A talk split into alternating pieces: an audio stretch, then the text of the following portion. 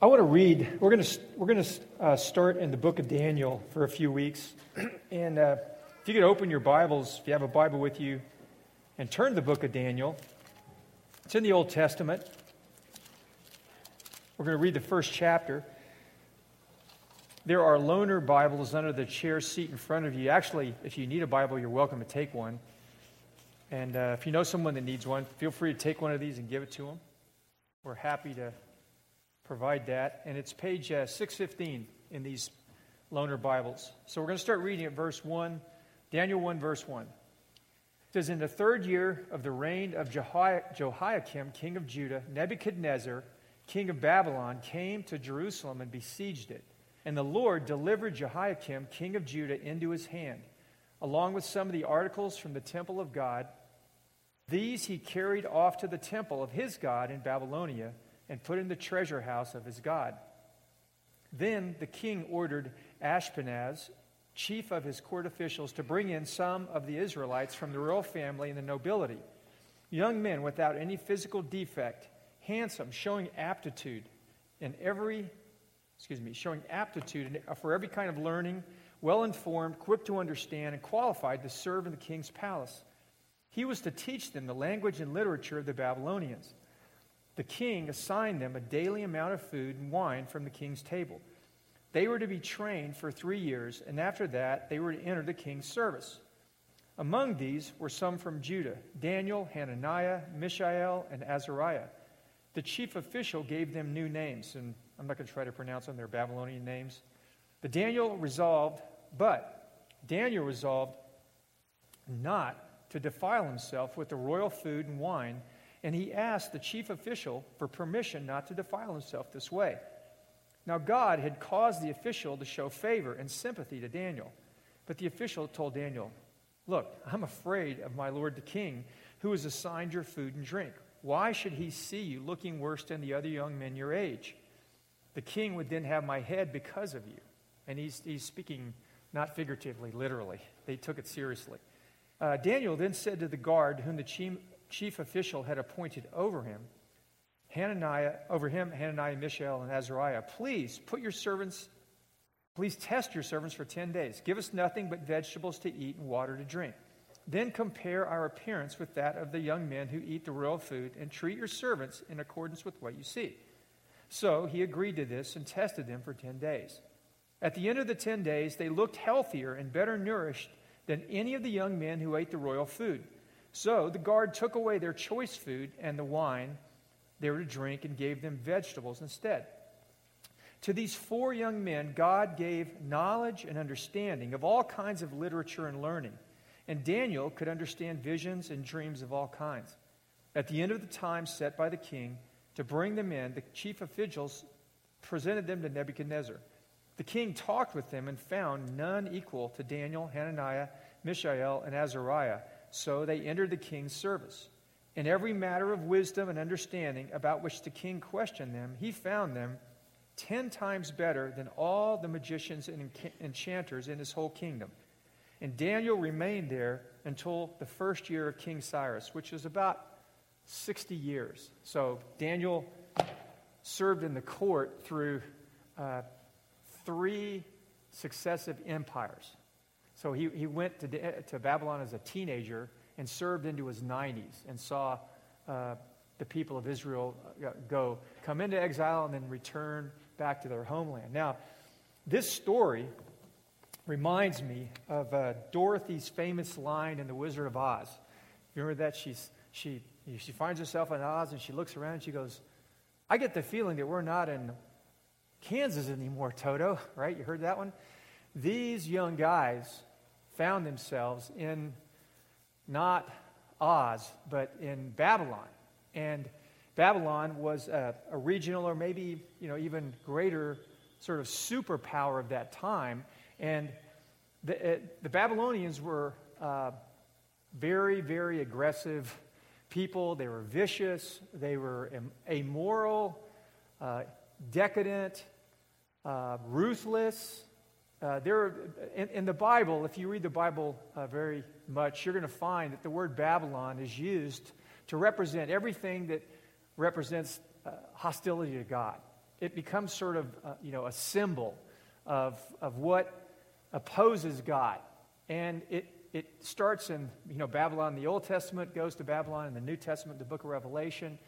And it, it was a picture of hostility to God. And so they found themselves in this place, and the book of Daniel shows us how the Jewish exiles lived in Babylon during their captivity and how God reached out through these lowly conquered exiles to reveal himself to the Babylonians and to in, invite the Babylonians, you know, to, to, to follow him and to worship him.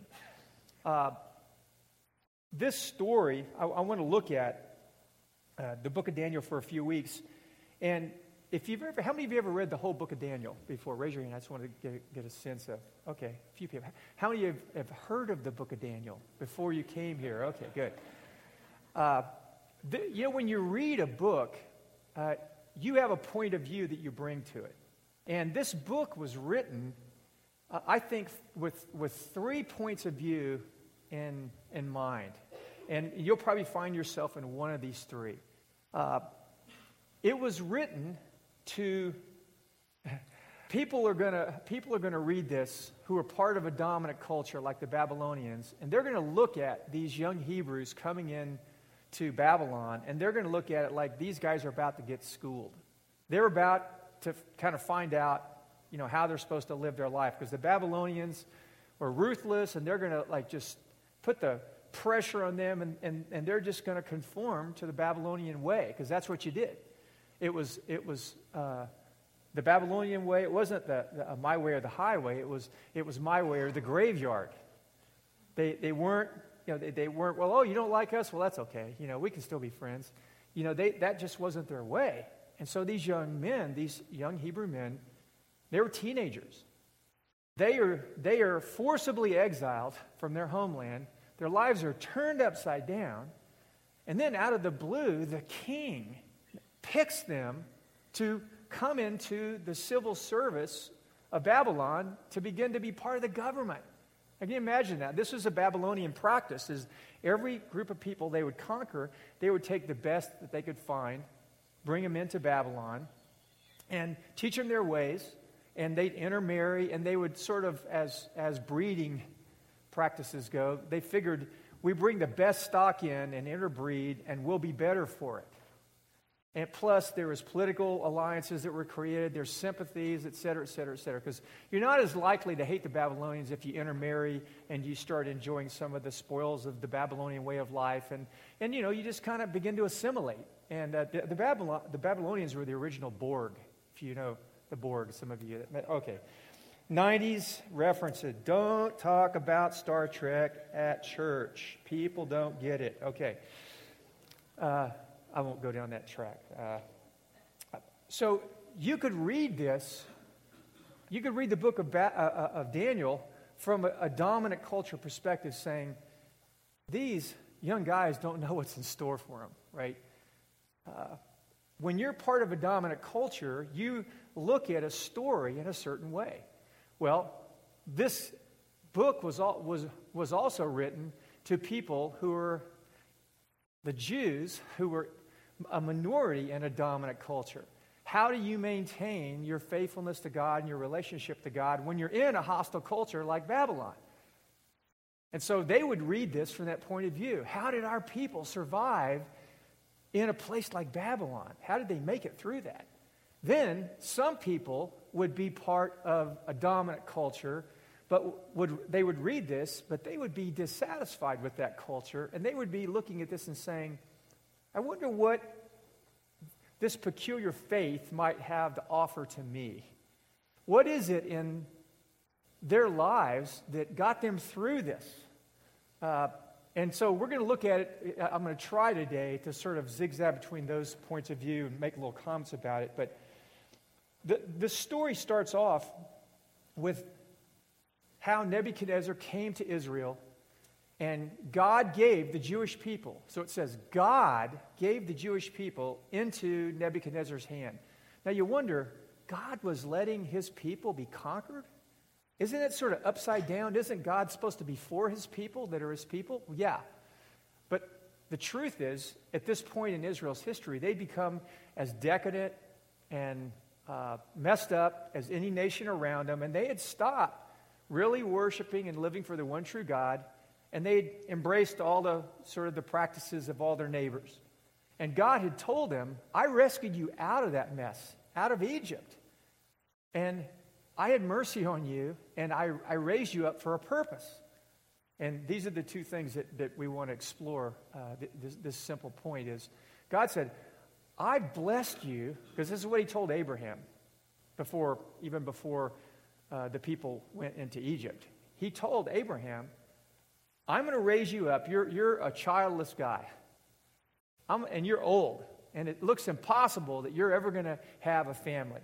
But I've chosen you, and I'm going to give you more descendants than you could count, more descendants there, than there are in the stars in the sky. And I'm going to bless you so you can be a blessing to the nations. I'm going to do something through you that will change the world. And so the Jewish people carried this. The people of God carry this identity. We're supposed to carry this identity. That God chose us, not because we deserved it, but because of his love and mercy. And then he did something in our lives that, that made us really special and unique. Again, not because we are special and unique in and of ourselves through our own efforts. And that he would reveal himself to us and in us and then through us to the world. And so the world would see what he was like. That's what he did with the Jewish people. And so they turned from God to idolatry, to injustice, promiscuity, all kinds of craziness, and they forgot their national purpose. Uh, let me, I want to read this, that passage again in Genesis, just specifically. Genesis 12, and this is the, the people of Abraham knew that this was part of their purpose. The Lord said to Abraham, Leave your country and your people and your father's household and go to the land I'll show you, to the promised land. Because he was, he was from essentially Iraq or Iran, that general area. I will make you into a great nation, and I will bless you and I will make your name great, and you will be a blessing. I will bless those who bless you, and whoever curses you, I will curse. And all peoples on earth will be blessed through you and, and, and through your seed. And he's, he's pointing at that point. He's, he's making a veiled reference to Jesus. And again, and, you can see Jesus all the way through the Bible. And I'll, I'll tell you uh, here at the end uh, of the talk how you can see Christ in this story. But what they had done is they just settled on being blessed. They just settled on, I'm blessed. And have you ever seen those bumper stickers? I'm blessed, right? That's just, that's the worst half of it to get. because if you only hold on to that half, you will become corrupted. Because that makes it all about you. This book, our story, is about God's story and His goodness. And He's drawing us into His story. He made us he made everyone so we could be drawn into his story, his world, into his purpose, and what he's doing in history. And the book of Daniel is just a snapshot of that. And, it, and that's what we're supposed to, that's one of the things we're supposed to take away from this whole book and this story in this first chapter is we are supposed to look at our place in the world.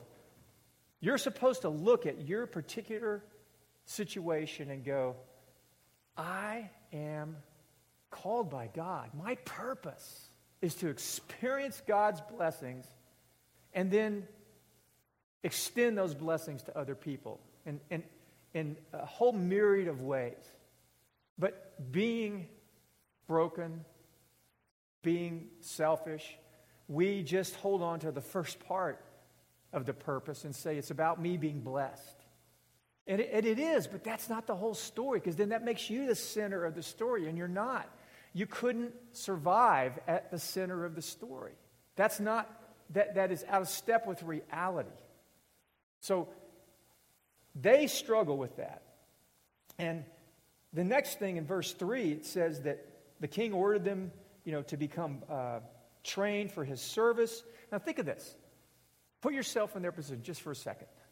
Think of the turmoil that they were experiencing at this point. Again, you guys watching on TV, most if you watch the news right now, you see the refugee crisis around the world. There's all kinds of places where where people are being displaced. If you've ever had to move out of your house because of a fire, or you got displaced briefly, and you know how inconvenient it was and how frustrating it was, and you forgot to take this out of your house, and you had to go to the drugstore in the middle of the night and buy that, and all these little inconveniences. Well, imagine being conquered, watching your community being burned, watching people being murdered in, in, in front of you, rape, just horrible, horrible violence. And then taken back as, as captives with the people who conquered your land and having to live there as a minority with all of a sudden this sense that I don't know who I am. I don't know what is my purpose now. Is God still with me? Is God still with us? Or do we have a destiny anymore? Have we just like totally trashed our lives and it's all over? And then all of a sudden, in the middle of that and all the turmoil, who knows? This doesn't mention, Daniel doesn't mention anything about families and parents in this story. Maybe all their parents were killed.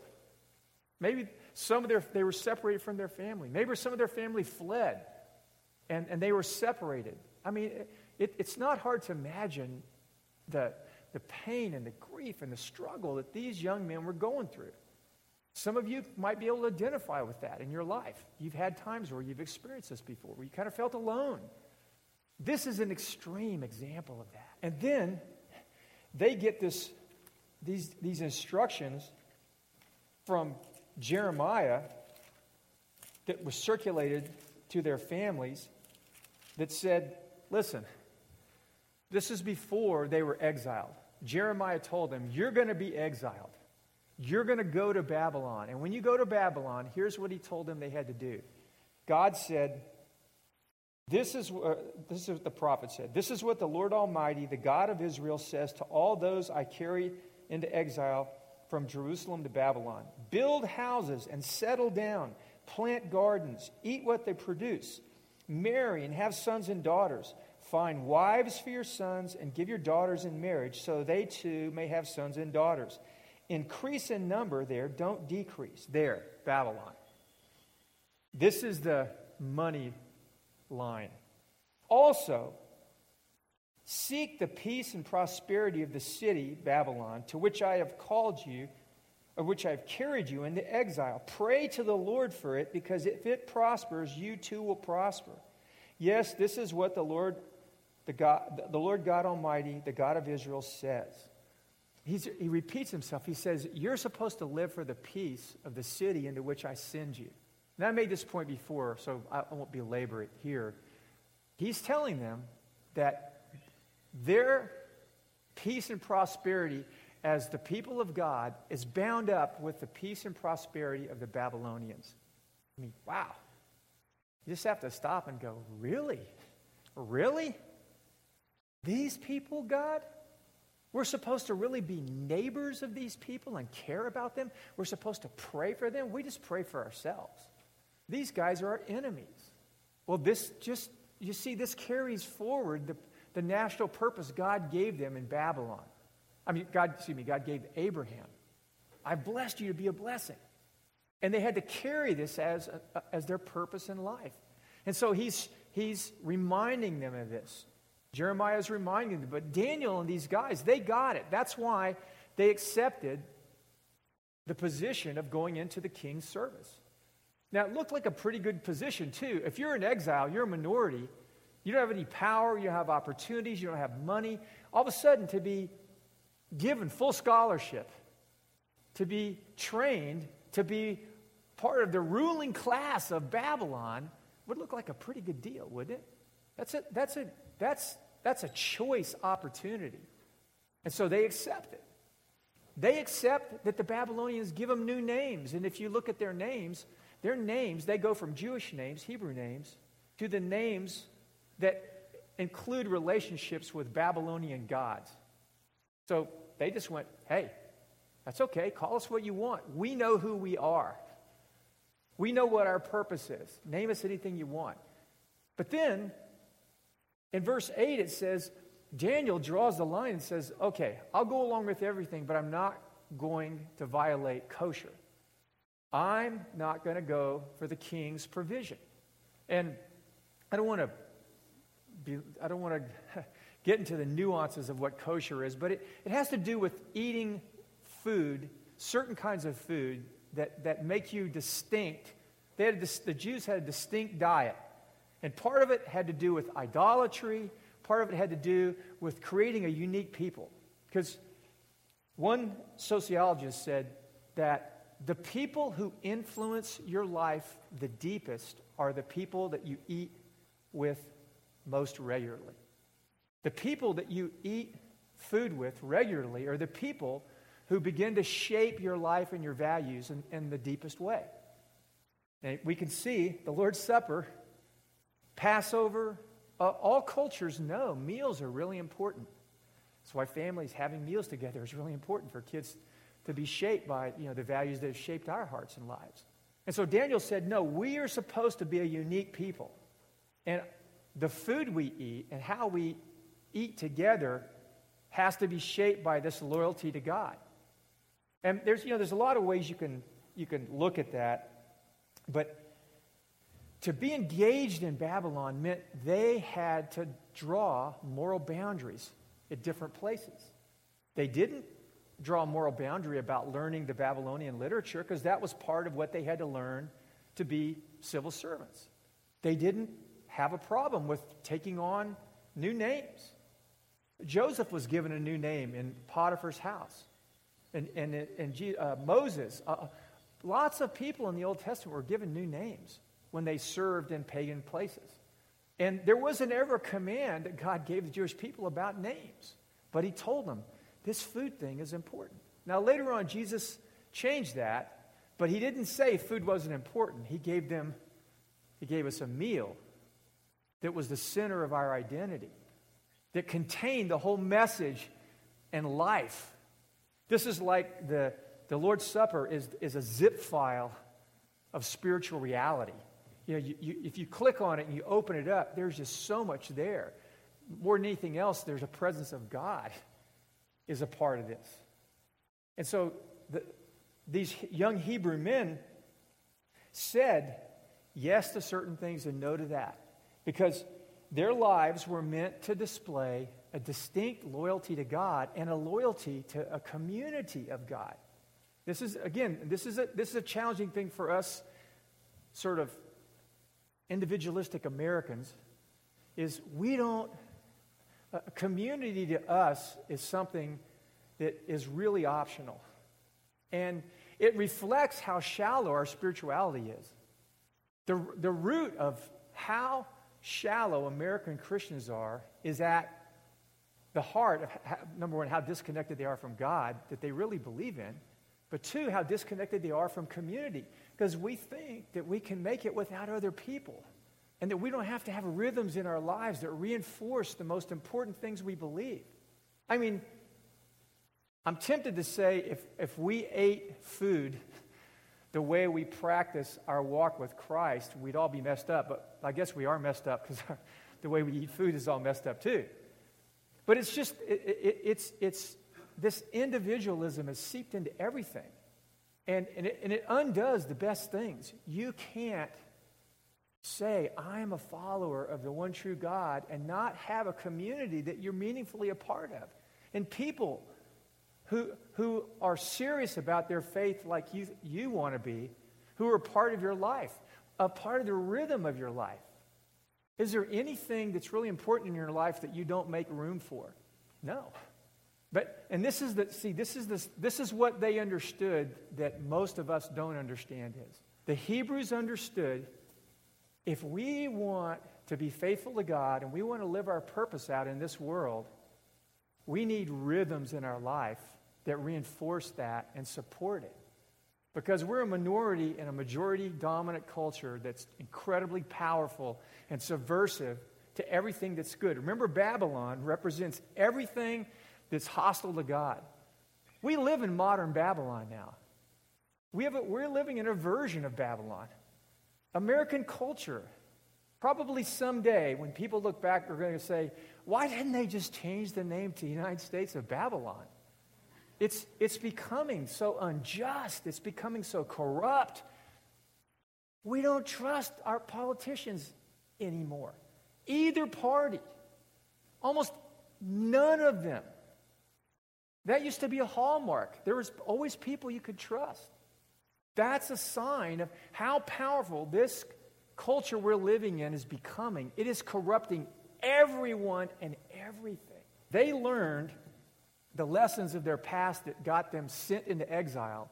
And Daniel and these other three young men and others with them, because there's obviously a community there that, that they're all a part of that supports them, they just said, We're not going to make the same mistakes that our fathers did that got us into this mess. And I think that's one of the questions you have to ask today. Because mo- many of us, as followers of Jesus, we are experiencing the proverbial boiling of the frog reality. Is that we're in a pot of water and the heat's just getting turned up little by little by little, and we're acclimating to, to getting warmer and warmer and warmer. Uh, but there's a certain point we're going to be cooked because we bought into so much of the Babylonian culture. And we're supposed to buy into some of it. It's not all bad. But many of us were so isolated. And when you get isolated, you become confused and disoriented. When I, am going to use this word, I, I, I, want to, use this example carefully. Uh, I don't know, how many of you saw the, the movie uh, that premiered a few weeks ago called Spotlight? Spotlight is a movie about uh, the whole, uh, the, the sex abuse scandal with the Roman Catholic Church. And it's a, it's a, it's not, a, uh, it's a, the movie's just about the process of how the story came out, and a Boston newspaper broke it. But one of the things that comes out in it is and th- there's nothing graphic or anything that, in it that would, you know, would be disturbing to people. Uh, but they just, they talk about grooming. And grooming happens in, in lots of contexts, but in the context of child abuse, it's where someone who is going to prey on a minor begins to groom them. And one of the things they do is they isolate them and they make them feel special and then they exploit them. And do you realize that, that uh, the, the church in America is being groomed by the world system around us? And it's working. We're getting exploited. If you look at how we live, we, we live like everybody else and we're suffering for it.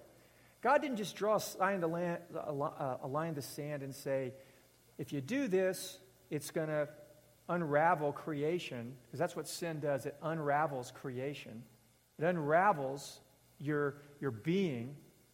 That unravels it, that builds it.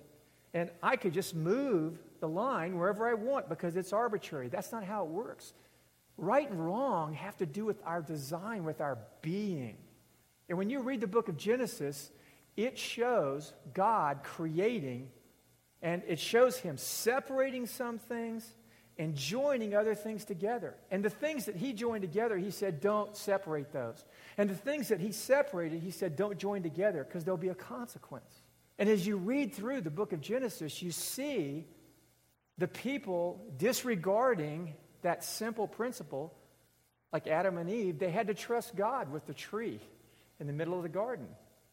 And God said, don't eat out of it. And it was a trust thing. Will you trust me? They didn't. And their lives unraveled. This is it's what happens. It's like our lives begin to unravel and pain breaks into our lives and destruction. So they thought they could do it their own way, that they could move the line where they wanted.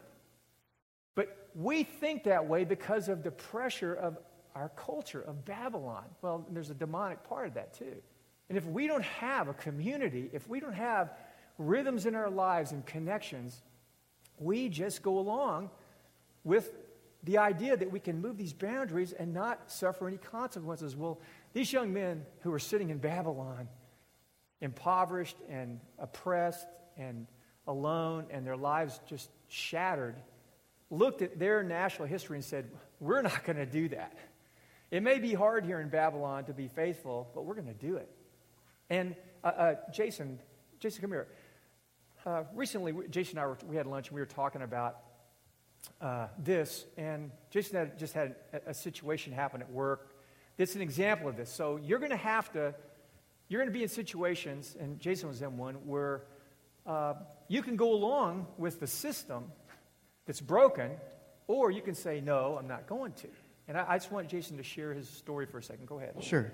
Um, as John said, we, we meet regularly every once in a while, and uh, John's probably looking to give us some guidance, and he usually gets 30 or 45 minutes of us puking about all the ill will that we have where we work. Um, my job is basically in corporate America. It doesn't really matter what the company is. You can probably take several monikers, but um, at the highest level, right, there's vision, and there are the things that we publicly put out there, what we want to do, who we want to be, services or the products we want to deliver.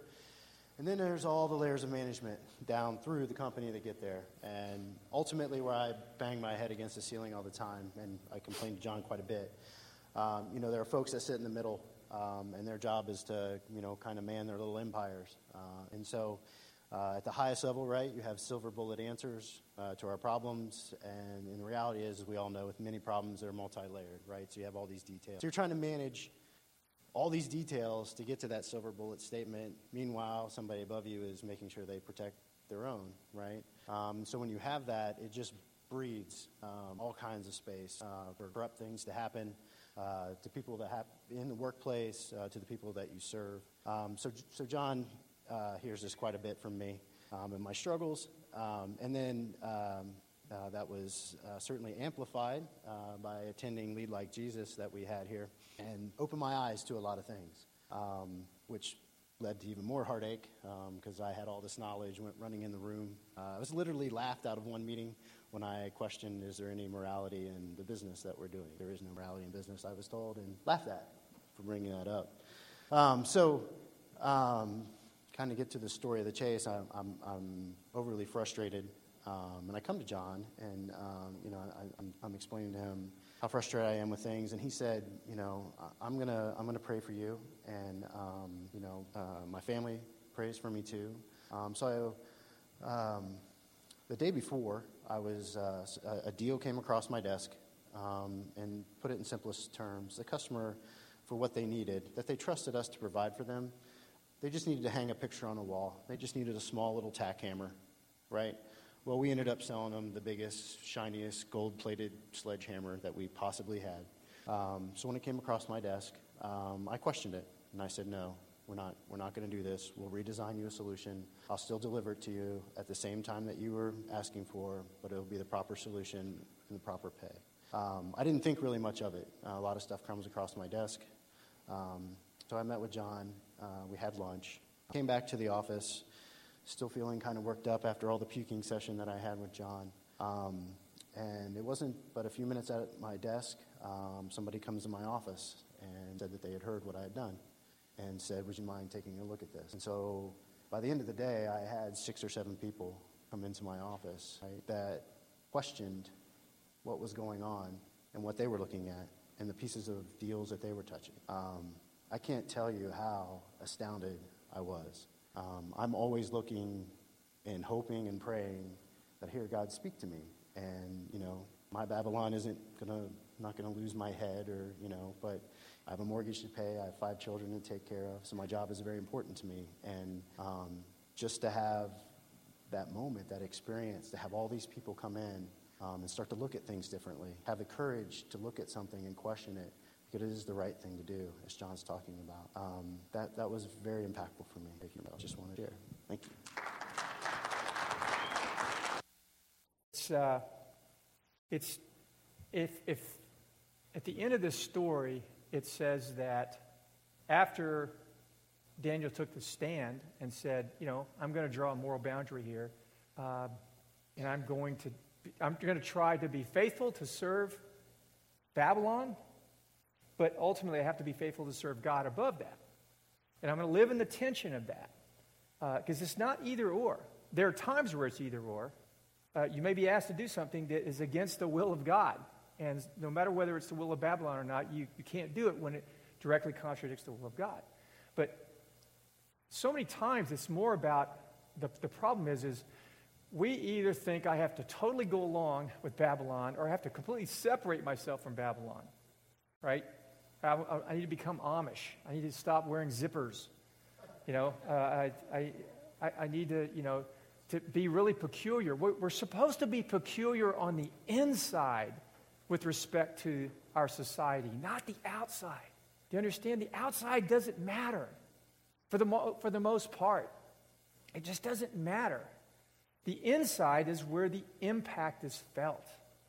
You know, Jason's customer will look at his company differently and say, wow, they're thinking about me. But the company should be doing that all the time and not selling them the biggest thing that they don't need so that we can make more profits.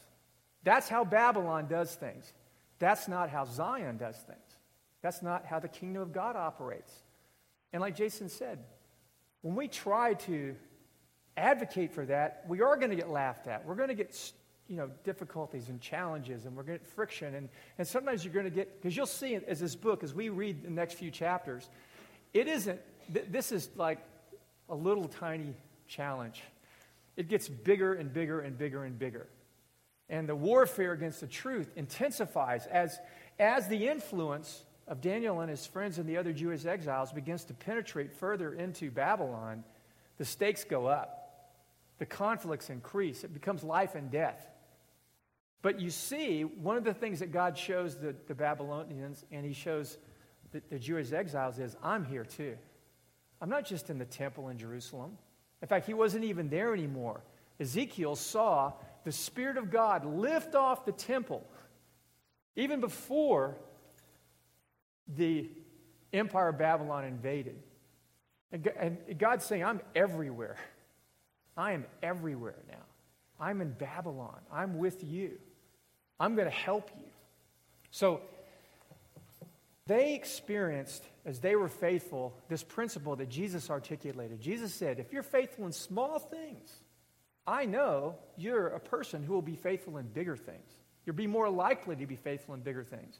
So in your life, your purpose is to be blessed, to be a blessing in the context He put you in work, home, neighborhood, you name it. Everybody that's there, whether they like you or not, you're supposed to be living to bring God's blessing into their life. And which means you're going to serve. It means you're going to be the one who's the servant, generally. Although, not that in the beginning, Daniel and these young men were low level civil servants, but real quickly, because of the quality of their character and life and their skill that God gave them, it says, they just kept getting promoted. And they kept being faithful because that was their job. I'm going to be faithful to what's in front of me. I'm going to live for the benefit and the, and the peace of the people that are right in front of me. And as they did that, God said, I, I can trust you. I'm going to give you more. And that this, this, this the chapter one starts with God gave the Jews into the hands of Nebuchadnezzar. And then it ends with God gave the Jewish exiles favor. And he made them more discerning, more knowledgeable, more skillful than all the Babylonian enchanters and leaders and workers. And eventually, Daniel became the, the person, just like Joseph did, who ran all of Babylon. It was under a different name later. That's what happens. Now, do you, I'm, I'm going to invite you to the Lord's table. We're just going to close the service this way. The, the, the Hebrew young men were a picture of Jesus. They were chosen by God to go into a place that was hostile to him. But it wasn't a place that he hated, it was a place he loved. God loves the people that Jason works with. God loves the people that you work with. God loves your neighbors. He loves your enemies. God sent these young, Bab- these young Hebrew men into there. They were tempted like Christ. They lived faithfully like Christ. They had to empty their lives and lose everything like Christ did. And in the end, they were vindicated, and their life, lives that were poured out, you can see through the book of Daniel, it brought this profound impact to that community. Now, they had to choose, we don't know the whole story, of Babylon, except that the empire ended, and then another one followed it, and another one followed it. And, ba- and Daniel served through those, those uh, kingdoms. Jason, uh, you guys, band guys, come back up, Adam. When we take the Lord's Supper today, I want to ask you to, to hear the gospel.